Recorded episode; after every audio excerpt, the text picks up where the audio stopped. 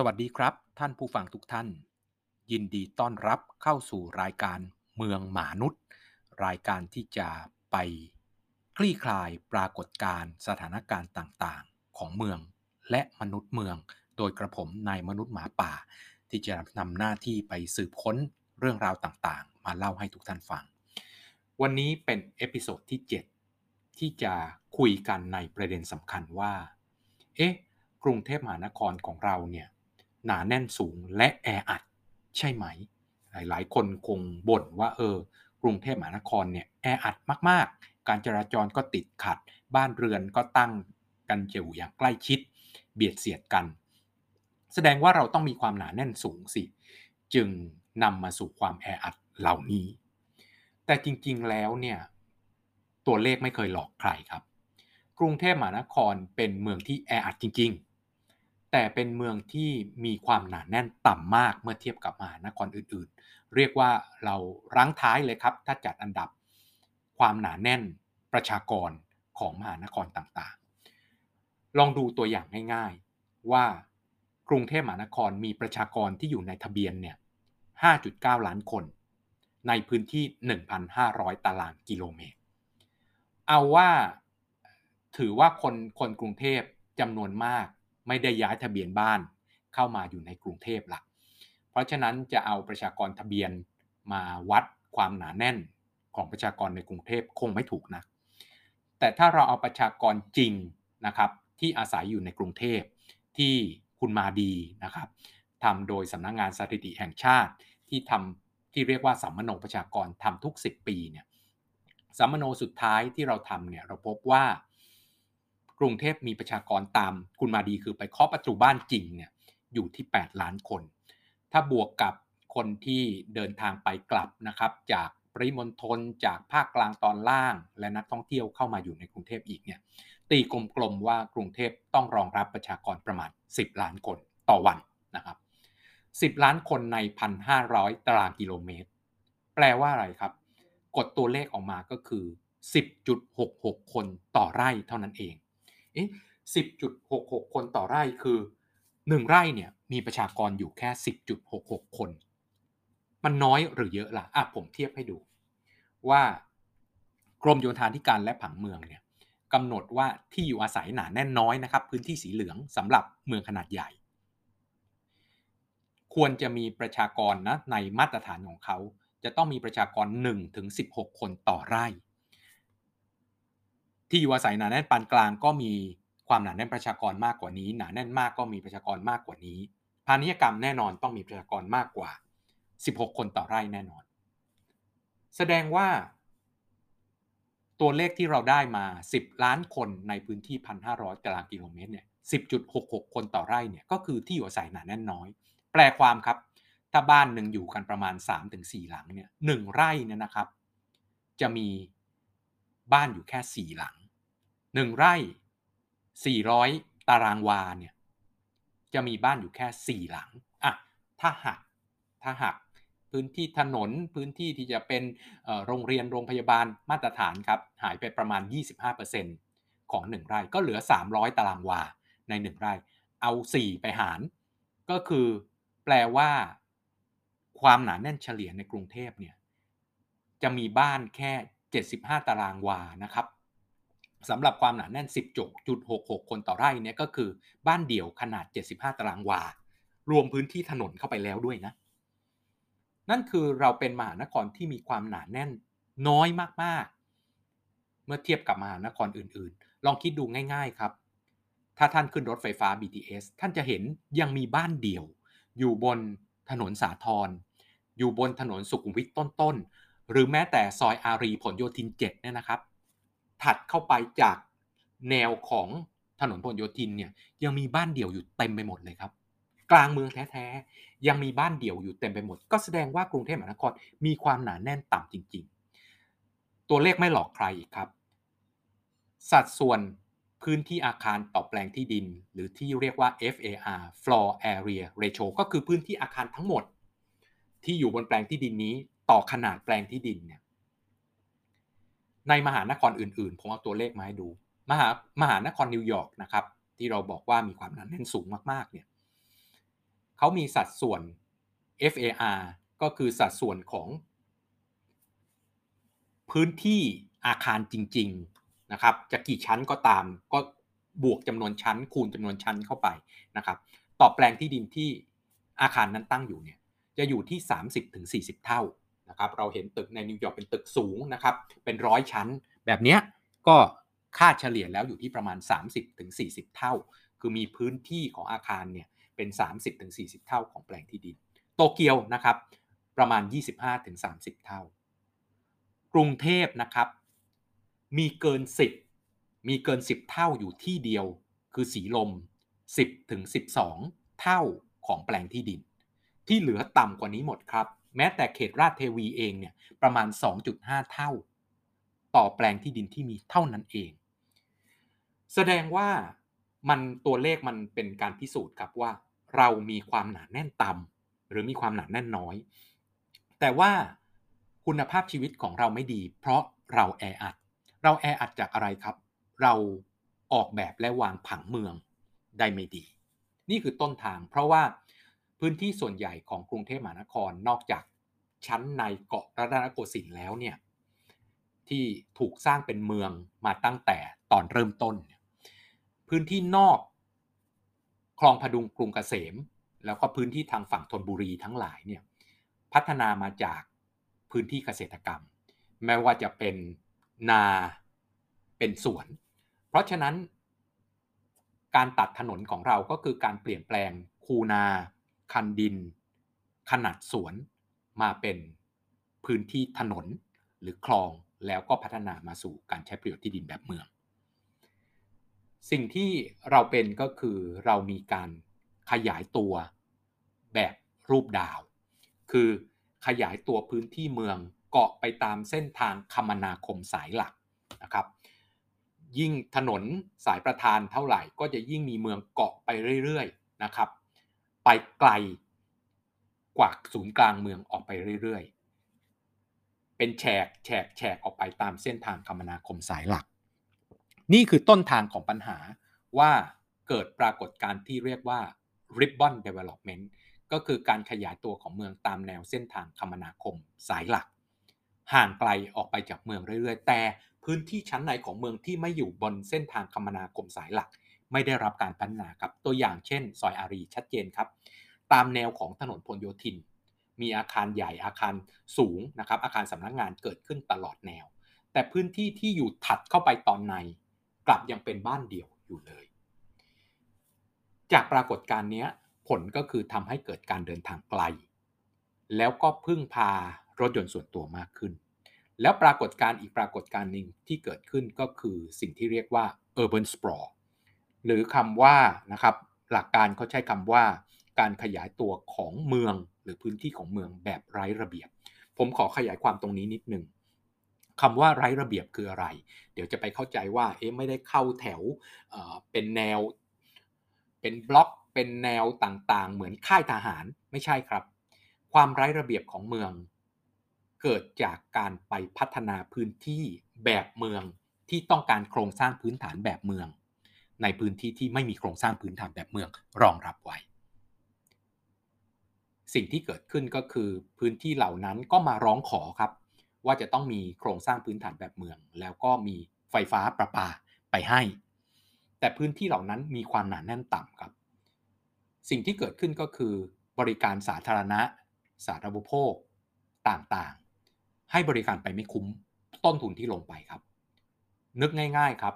ตัดถนนไปเนี่ย ต้องการให้รถวิ่งมากๆ จึงจะคุ้มกับการตัดถนนไป เดินไฟฟ้าประปาไปต้นทุนที่แพงอยู่กับการปักเสาพาดสายสำหรับเสาไฟฟ้าและสายไฟฟ้า ต้นทุนที่แพงสำหรับระบบประปาอยู่ที่การเดินท่อของระบบประปา ต้นทุนการจัดการน้ำเสียอยู่ที่การเดินท่อจัดการน้ำเสีย ยิ่งเดินไกลเท่าไหร่ ต้นทุนก็ยิ่งสูงมากขึ้นเท่านั้น แต่พอเดินไกลแล้ว มีผู้ใช้บริการน้อย แน่นอนว่าประสิทธิภาพก็ด้อย รายได้ที่ได้กลับมาเพื่อจะพัฒนาระบบ ก็น้อยตามไปด้วย เพราะคุณจะอยู่ไกลแค่ไหน คุณก็สามารถคิดค่าไฟต่อหน่วย เขาได้แค่อัตราเดียวกับคนที่อยู่ใกล้ เดินท่อ เดินไฟฟ้า ปักเสาพาดสายสั้นๆ กับปักเสาพาดสายไกลๆ แม้ว่าต้นทุนในการให้บริการจะต่างกัน แต่คิดราคาเดียวกัน ไม่สามารถคิดราคาแตกต่างกันได้ ประปาก็เหมือนกัน เดินไกลต้นทุนสูงกว่า แต่เดินใกล้ต้นทุนต่ำแต่คิดค่าน้ำประปาในอัตราที่เท่ากัน ค่าบำบัดน้ำเสียในอัตราที่เท่ากัน เพราะฉะนั้นสิ่งที่เกิดขึ้นกับกรุงเทพมหานครก็คือการขยายตัวแบบไร้ระเบียบ ไปพัฒนาเมืองในบริเวณที่มีโครงสร้างพื้นฐานไม่พอหรือมี แต่ไม่คุ้มค่า ผลที่ตามมาก็คือ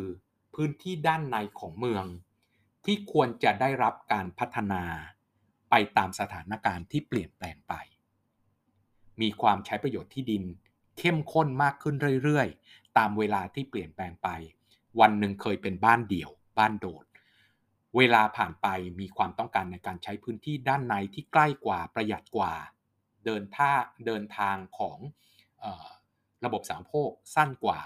แต่กลับไม่ได้รับการเปลี่ยนแปลงให้มันเข้มข้นขึ้น บางส่วนอาจจะพัฒนาเป็นตึกแถว แต่พอถึงจุดหนึ่งตึกแถวก็ไม่ได้คุ้มค่าต่อการใช้ประโยชน์ที่ดินข้างในเมืองที่ราคาสูงขึ้นอีกต่อไปแล้ว แต่ก็ยังคงเป็นตึกแถวอยู่ แทนที่อาคารขนาดใหญ่จะได้รับการพัฒนาในเขตเมือง ก็ต้องไปหาพื้นที่ในพัฒนาในพื้นที่ที่ไกลมากขึ้น พื้นที่ด้านในเมืองก็ถูกทิ้งให้เป็นอาคารที่มีความแออัด ถนนก็ไม่เพียงพอ เพราะไม่ได้รับการตัดถนนด้านในของเมือง เพื่อที่จะให้สามารถรองรับการจราจรที่เพิ่มขึ้นอย่างมากเพียงพอ เกิดการเดินทางไกลยิ่งเดินทางไกลเท่าไหร่ แนวโน้มที่จะใช้รถยนต์ส่วนตัวก็มากขึ้น แล้วก็เกิดจากการจราจรติดขัด เมืองก็แออัดตามมาเรื่อยๆ เพราะฉะนั้นสิ่งที่โลกทำกันอยู่ นะครับณเวลานี้ซึ่งเป็นคำฮิตของการพัฒนาเมืองที่มหานครทั้งหลายทำกัน นึกถึงมหานครนะครับไม่ได้กระพริบตาแล้วเกิดขึ้นเลย แต่ว่ามหานครทั้งหลายเนี่ยมีวิวัฒนาการนะกรุงเทพของเราก็เกือบ 250 ปีแล้ว วิวัฒนาการเหล่านี้เนี่ยมันจะมีกิจกรรมและอาคารจำนวนมากที่สร้างมาตั้งแต่สมัยเก่าแล้วแต่วันนี้มันไม่คุ้มค่า มันไม่ได้สอดคล้องกับความต้องการ การใช้งานอาคารในรูปแบบปัจจุบัน โครงสร้างพื้นฐานไม่ทันยุคทันสมัยแล้ว เพราะฉะนั้น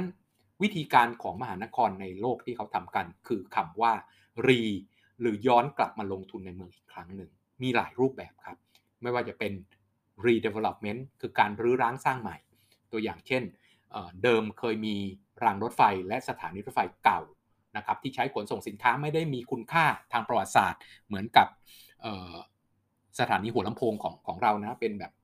สถานีเก่าๆโกดังของรัฐเก่าๆที่เคยอยู่ในเมืองเขาก็รื้อร้างสร้างใหม่นะครับให้พื้นที่เหล่านั้นมีการใช้ประโยชน์ที่ดินที่เข้มข้นขึ้น เตรียมโครงสร้างพื้นฐานที่ทันยุคทันสมัยเข้าไปอยู่ในพื้นที่นั้น เพื่อให้เกิดการพัฒนาในพื้นที่เมืองซึ่งต้นทุนในการพัฒนา และการเดินสาวโพกและระยะการเดินทาง สั้นกว่า ประหยัดกว่า หรือคำว่า urban rehabilitation ก็คือการที่จะบูรณะฟื้นฟูเมือง โดยเก็บอาคารและการใช้ประโยชน์ที่ดินบางประเภท ที่สามารถปรับแต่งเข้ากับความต้องการยุคสมัยใหม่ได้ ตัวอย่างโครงการที่ชัดเจนที่สุดที่ทุกท่านคงจะคุ้นเคยกันก็คือโครงการเอเชียทีที่เป็นการเอาโกดังเก่า มาปรับปรุงนะครับใช้ในรูปแบบใหม่เป็นร้านค้านะครับโกดังที่ไม่ใช้งานแล้วเป็นร้านค้าเป็นร้านอาหาร แล้วก็ออกแบบพื้นที่โดยรอบให้สอดคล้องกับความต้องการของพื้นที่ในยุคปัจจุบัน หรือ urban regentrification ก็คือการปรับแต่งพื้นที่ด้านในของเมืองที่มีคนกลุ่มหนึ่ง ซึ่งวันนี้อาจจะเป็นวัยกลางคนค่อนข้างปลาย หรือวัยสูงอายุแล้วนะครับอาคารเก่าไปตามวัยของคน การใช้ประโยชน์ที่ดินก็เก่าไปตามวัยของคน โครงสร้างพื้นฐานก็เก่าไปตามวัยของคน แต่คนรุ่นใหม่เขาต้องการกิจกรรมแบบใหม่ การทำงานแบบใหม่ทำอย่างไรที่จะปรับปรุงพื้นที่ด้านในของเมืองเหล่านี้ ให้สามารถรองรับความต้องการในรูปแบบใหม่ และประสานคนกลุ่มเก่ากับคนกลุ่มใหม่ ความต้องการการใช้อาคารแบบใหม่ ในอาคารเดิม หรือปรับปรุงอาคารใหม่ สร้างอาคารใหม่ ให้สามารถรองรับคนกลุ่มใหม่ที่เข้ามาประสานกับ คนกลุ่มเก่าในพื้นที่เดิมได้อย่างผสมกลมกลืนและสมดุล นี่คือทิศทางของโลกแต่ว่าประเทศไทยยังใช้รูปแบบเก่ารูปแบบเดิมที่เคยพัฒนาเมืองในโลกนะครับ มาเมื่อ 30-40 ปีที่แล้ว คือการขยายตัวของพื้นที่ชานเมือง หรือ suburban development ซึ่งความคิดเหล่านั้นหรือกระบวนการในการพัฒนาเหล่านั้นเป็นเรื่องล้าสมัยแล้วในยุคปัจจุบัน ในยุคปัจจุบัน เขาพูดถึงคำว่า compact city เมืองกระชับ หรือเมืองกระทัดรัด พื่อที่จะทำให้เมืองมีความหนาแน่นสูงขึ้น แต่มีคุณภาพชีวิตที่ดีขึ้นนะครับ เพราะมีการออกแบบเมืองที่ดี มีโครงสร้างพื้นฐานที่มีประสิทธิภาพสูงทันยุคทันสมัยและทำได้ด้วย เพราะว่ามีคนใช้งานมากก็ย่อมมีตัวหารนะครับมากขึ้น เพราะฉะนั้นก็จะสามารถที่จะมีโครงสร้างพื้นฐานที่ดี ตัวอย่างเช่นครับ รถไฟฟ้าที่เรามีอยู่ที่เราอยากได้กันเนี่ยไม่วิ่งเข้าซอยบ้านท่าน เพราะว่ามีคนน้อยเกินไปมันไม่คุ้มค่า เพราะฉะนั้น ถไฟฟ้าก็วิ่งตามเส้นทางสายประธานที่มีผู้ใช้มากๆ ก็เช่นเดียวกันครับ ถ้าทำเมืองให้หนาแน่นสูง เราจะได้โครงสร้างพื้นฐานที่ดีตามไปด้วย เราจะอยู่ใกล้สวนสาธารณะขนาดใหญ่ที่เราสามารถเดินไปใช้งานได้ นี่คือสิ่งที่โลกคิดในปัจจุบัน แต่กรุงเทพของเรานะครับ ก็ได้ข้อสรุปอีกครั้งหนึ่งที่ผมย้ำอีกทีว่า กรุงเทพเป็นเมืองที่แออัด แต่เป็นเมืองที่มีความหนาแน่นน้อยมากเมื่อเทียบกับมหานครอื่นๆในโลก ดังนั้นทิศทางในการพัฒนากรุงเทพถ้าเป็นไปตามกระแสโลกจริงๆ คือการย้อนกลับมาลงทุนในพื้นที่เมือง ท่านจะเห็นว่าในพื้นที่ชั้นในของเมืองมีตึกแถวร้างอยู่เต็มไปหมดเลยครับ เอาง่ายๆว่า 3 ย่าน ตรงถนนสี่พระยาเนี่ยตึกแถวร้างเต็มไปหมด บนถนนเพชรบุรีที่เคยเป็นที่นอนเพชรบุรี ตึกแถวจำนวนมากที่ไม่ได้ใช้งานแล้ว พื้นที่เหล่านี้คือพื้นที่ชั้นในของเมืองมีถนน นะครับถนนเพชรบุรี ถนนพระรามสี่ซึ่งเป็นถนนสายใหญ่ และสามารถรองรับได้อย่างเพียงพอ แต่ว่ากลับไม่ได้ถูกใช้งาน เพราะมีอาคารรูปแบบเก่าที่ไม่สอดคล้องกับความต้องการของยุคของสมัย และไม่ได้ถูกปรับปรุงหรือย้ายหรือปรับแต่งให้มันสอดคล้องกับความต้องการของยุคของสมัย แล้วหนีมันไปพัฒนาพื้นที่ชานเมือง ก็เกิดการเดินทางไกลโครงสร้างพื้นฐานก็ไม่คุ้ม และมีปัญหาตามมาและทิ้งพื้นที่ด้านใน ที่ควรจะได้รับการปรับปรุงให้เป็นที่อยู่ของผู้มีรายได้น้อยนะครับ ซอยกิ่งเพชร ซอยข้างโรงแรมเอเชียเนี่ยในช่วงโควิดเนี่ยเขตราชเทวีงงไหมครับ เป็นเขตที่มีคนติดเชื้อโควิด มาก เพราะมีอาคารตึกแถวยุคเก่าเหล่านี้นะครับในซอยกิ่งเพชร ในซอยข้างโรงแรมเอเชียที่ไม่ได้รับการปรับปรุงและถูกทิ้งให้เป็นห้องเช่าของแรงงานต่างชาติต่างๆ ที่อยู่กันในห้องแถวหนึ่งอาจจะ 20-40 คนที่มีความแออัด แล้วก็คุณภาพชีวิตที่ไม่ดี โครงสร้างพื้นฐานเขาไม่ดี ความสะอาดการระบายอากาศก็ไม่ดีตามไปด้วย เราแออัดเพราะเราไม่พัฒนาเมืองไปตามยุคตามสมัย เพราะฉะนั้นทิศทางในการพัฒนากรุงเทพ คือการย้อนกลับมาลงทุนในพื้นที่ด้านในของเมือง เพื่อปรับปรุงพื้นที่ที่แออัด ให้เป็นพื้นที่ที่ถูกออกแบบเมืองที่ดี มีความหนาแน่นสูง มีโครงสร้างพื้นฐาน แบบใหม่ที่ทันยุคทันสมัย สอดคล้องกับความต้องการในการพัฒนาของยุคของสมัย โครงสร้างพื้นฐานเหล่านั้นก็จะมีต้นทุนในการเดินนะครับสั้นและราคาถูกคมนาคมขนส่งก็ใกล้อยู่ใกล้รถไฟฟ้า หรือแม้แต่เดินเท้าขี่จักรยานก็สามารถไปถึงจุดหมายปลายทางได้ในชีวิตประจำวันนั้นทิศทางของเราเราต้องเข้าใจคำเดียวกันผมย้ำอีกที กรุงเทพแออัดแต่ไม่ได้มีความหนาแน่นสูง และวิธีการแก้ปัญหาความแออัดของกรุงเทพคือทำกรุงเทพชั้นในนะครับให้มีความหนาแน่นสูงแล้วแก้ไขปัญหาความแออัด ซึ่งอยู่ในบริเวณชั้นในของเมืองนี้ต่อไปครับ วันนี้เราก็มาถึงนะครับตอนสุดท้ายนะครับช่วงสุดท้ายของของตัวของ episode นี้นะครับแล้วในเอพิโซดหน้าเราจะพบกันกับเมืองมนุษย์ กับกระผมนายมนุษย์หมาป่า เพื่อจะคลี่คลายปรากฏการณ์ในเมืองของเราต่อไปครับ วันนี้ลาไปก่อนเท่านี้ ขอบคุณครับ สวัสดีครับ